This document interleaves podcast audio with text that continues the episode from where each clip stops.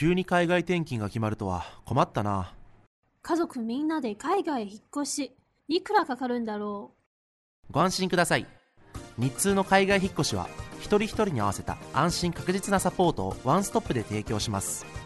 え、梱包もお任せしていいの？う。お、意外と安いな。お電話番号は021-6115-5728無料でお見積もり中です日通頑張るママの心のビタミン、ママサプリ。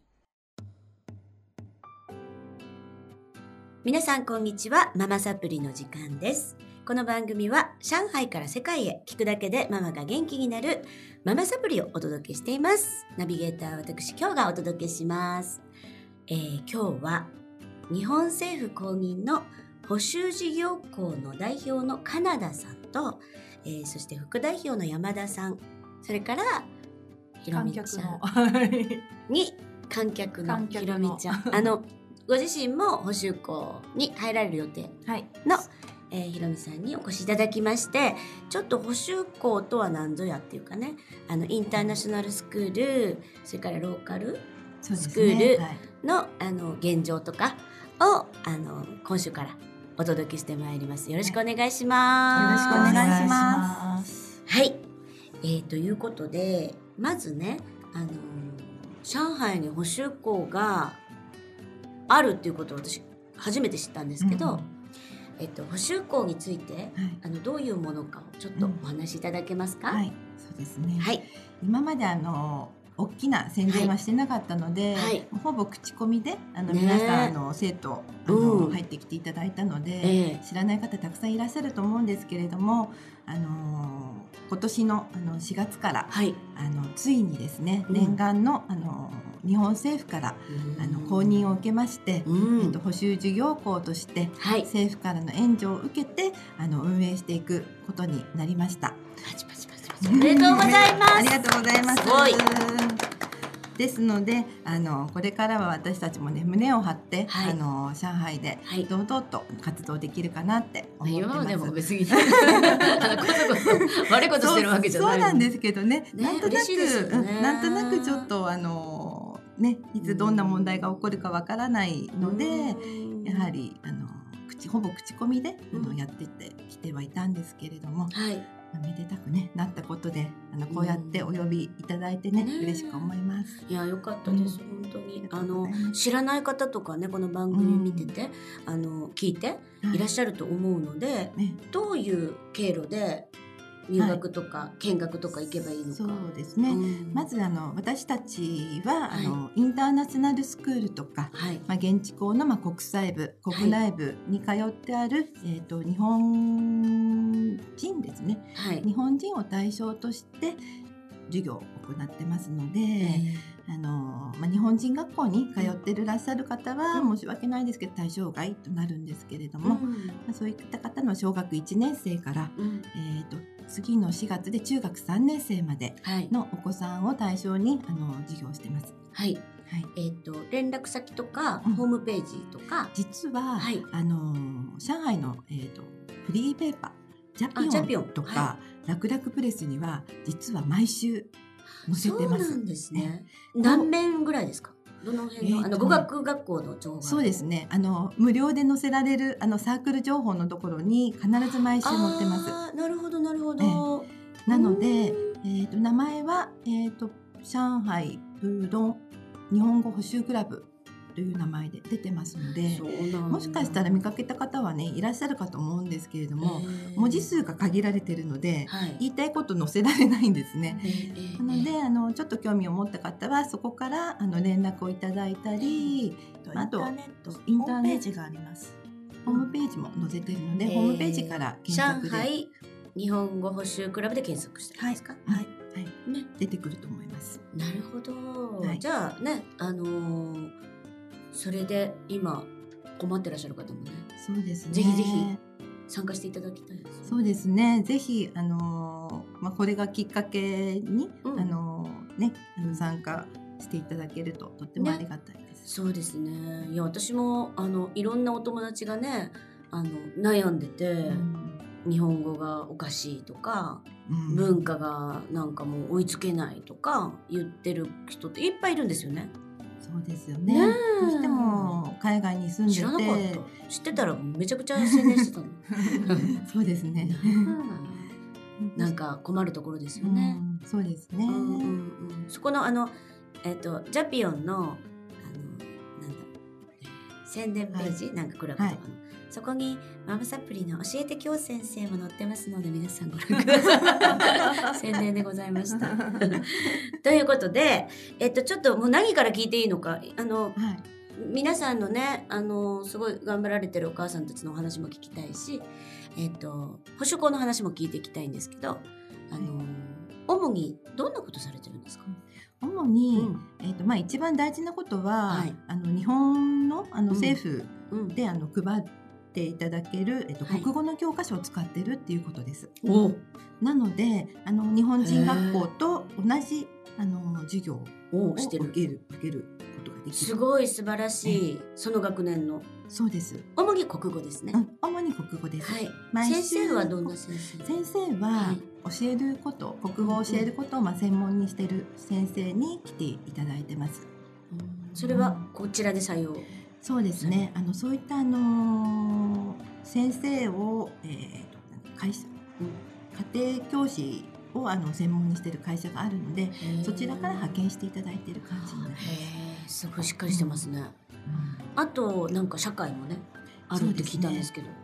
まあ、国語の、まあ、授業のほかに、やはりこう何か日本のあの教育をしていこうと思った時に、えー、とまず数学と、まあ、算数数学ですね、とあと、まあ、社会とうん。あと他の教科といろいろ迷ったんですね。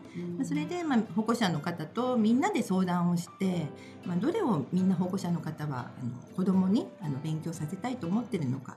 でアンケートを取った時に、まあ、さ数学よりも圧倒的に生活社会ってですよねいう教科が圧倒的に多かったんです。うん。それであの、まあ、生活社会っていう教科を、まあ、年6回ぐらいしか一学年できないんですけれども、まあその教科書だけじゃなくて、まあ、親がどういうことを子どもに知ってほしい知っててほしいかっていうのを、まあ、教科書と連動させながら、まあ、先生と相談して、まあ、授業のカリキュラムを作っていったって感じいやありがたいですよね。うん。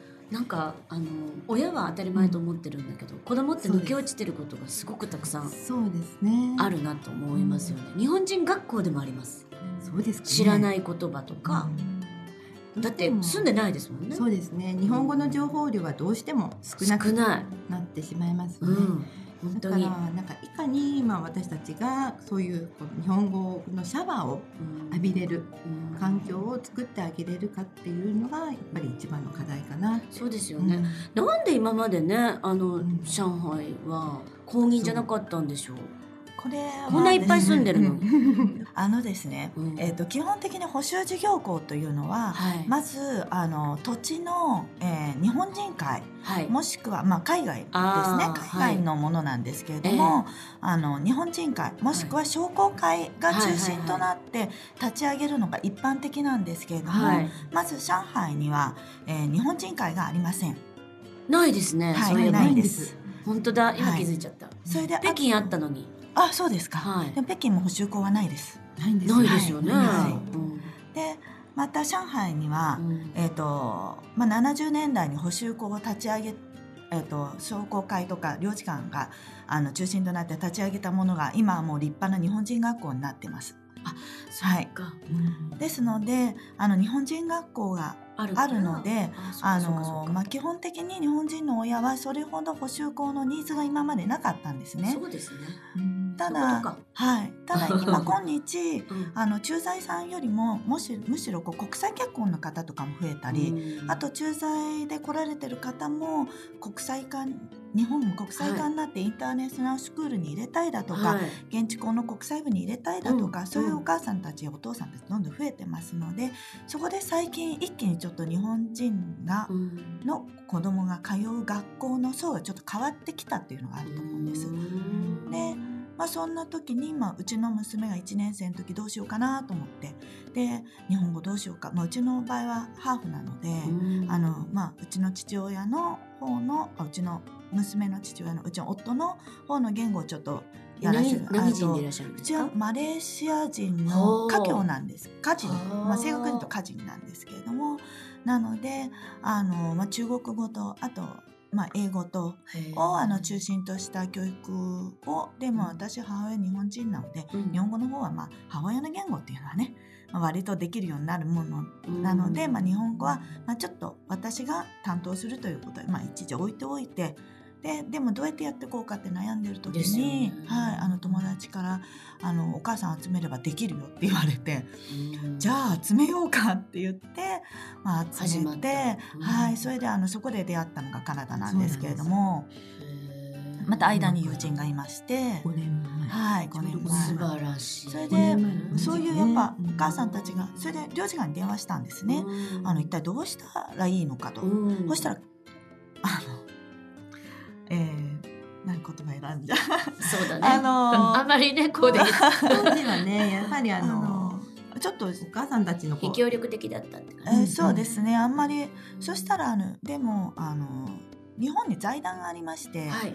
あのそう日本補修事業校をサポートしてる財団があるんですね。はい。でそちらの財団に問い合わせてみたら、こうこうこうこうこういうあの例えば年間35日以上の事業数がある国語を中心とした事業数がある、また一定の一つの企業だけではなくてあの全、えー、とその土地のうん。全法人社会全体からの受け入れが可能であるはい。ですとか、あとはまあ学則はきちんとしているですとか、まあ、何種類かうん。あのそれをあの条件をクリアすればあの領事館にあとは話してあの領事館から申請することができるよという話を聞いたので、まあ、とりあえずは私たちがどうやって補修校を作ったらいいか全くわからない状態だったので、まあ、そのリストとあと学校、まあ、私たちの目標としているのがはい。日本人学校のミニチュア版っていうのを考えたんですね、土曜日だけはいはいできるミニチュア版でとにかく日本の文化を教えられる気をつけ例から授業朝の会から始まって気をつけ例があってうん。もう本当起立気をつけ例はもううちの子たちみんな知っていて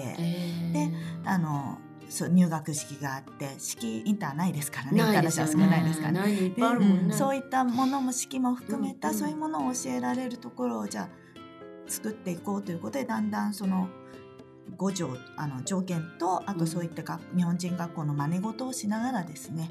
であとは香港のあの補修事業校が私たちを4年先輩でやっぱりお母さんたちが作ったのででそこに問い合わせてお話聞いたりさせていただいてあの、まあ、そういったのをいろんな方にお世話になりながらあの形を作っていったという形で。あのやっていってね。それで3年目か4年目ぐらいにうんホームページを、あの、立ち上げて。えーとまあ、立ち上げたのは最初の頃だったんですけど、あの北京の領事館に、うんあの文科省からあの派遣されてこられてる方あのこちらの上中国全体のはい。日本あの法人子どもたちの、うんあの教育状態を調べる方がいらっしゃって、その方がに見つかった見つけてもらったんですよ。どっちかっていうと。見つかっちゃった見つかっちゃったというか見つけていただいたって感じですね。であのもうわ発見みたいな感じだったみたいなんですけどはい。でその方が上海にあの私たちの補修校を見に来てくださって。でそこからちょっと領事館とのつながりが始まりまして、まあ、その方は北京の方だったんですけど、まあ大使館の嬉しい方でですね。はいもうきっかけであの時は上海の飛び上がったで。もあのあのそうですねメールをいただいた時に、うんまあ、いきこさん。があのうんメール係なので。メール係。メール係私か。はあの窓口なんですよ窓口の。ね。はい、もう飛び上がってね。どうしようって ねもう飛び上がって。やっぱりでも継続はね、やっぱりはい。力なりだし、見てる方は見てくれてるし、本当にその時は形になる。実感しましたでね。それで形になってて、うん。そこから形になってるものがないと既存してないとはい。補修事業校にはできないんです。政府が作ってくれるものではないんですよ、なので既存してるものを見つけるっていうのが彼のお仕事だったみたいでで既存してるものを見つけてくださってそんなお仕事が。まあそれだけじゃないですけど彼のお仕事は。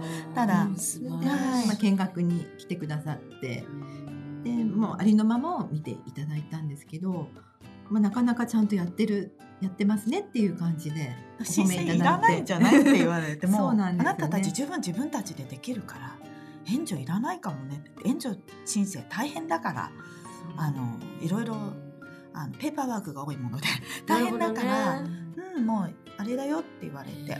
それででも今度領事館の方から声かけていただいてそれで、ねうん。すごいいい出会いがいっぱいありまして領事館の方が。本当に。ね、はい語り尽くせばそうですね。語り尽くせないほどのそうですね。語ればもうでやっとっていう感じで。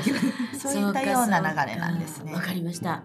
まあちょっとあのこんなね10分や15分では語り尽くせないので また次回に続きたいと思いますけど、はい溢れる思いが止まらない。止まらない 止まらないのでね、あの皆さんまたお付き合いいただきたいと思うんですけれども、また来週もね、あのお越しいただいてお話聞かせていただきたいと思います。はいそれでは今日はこの辺でお別れしたいと思います。また次週お会いしましょう。ありがとうございました。ありがとうございました。この番組は日通の提供でお送りしました。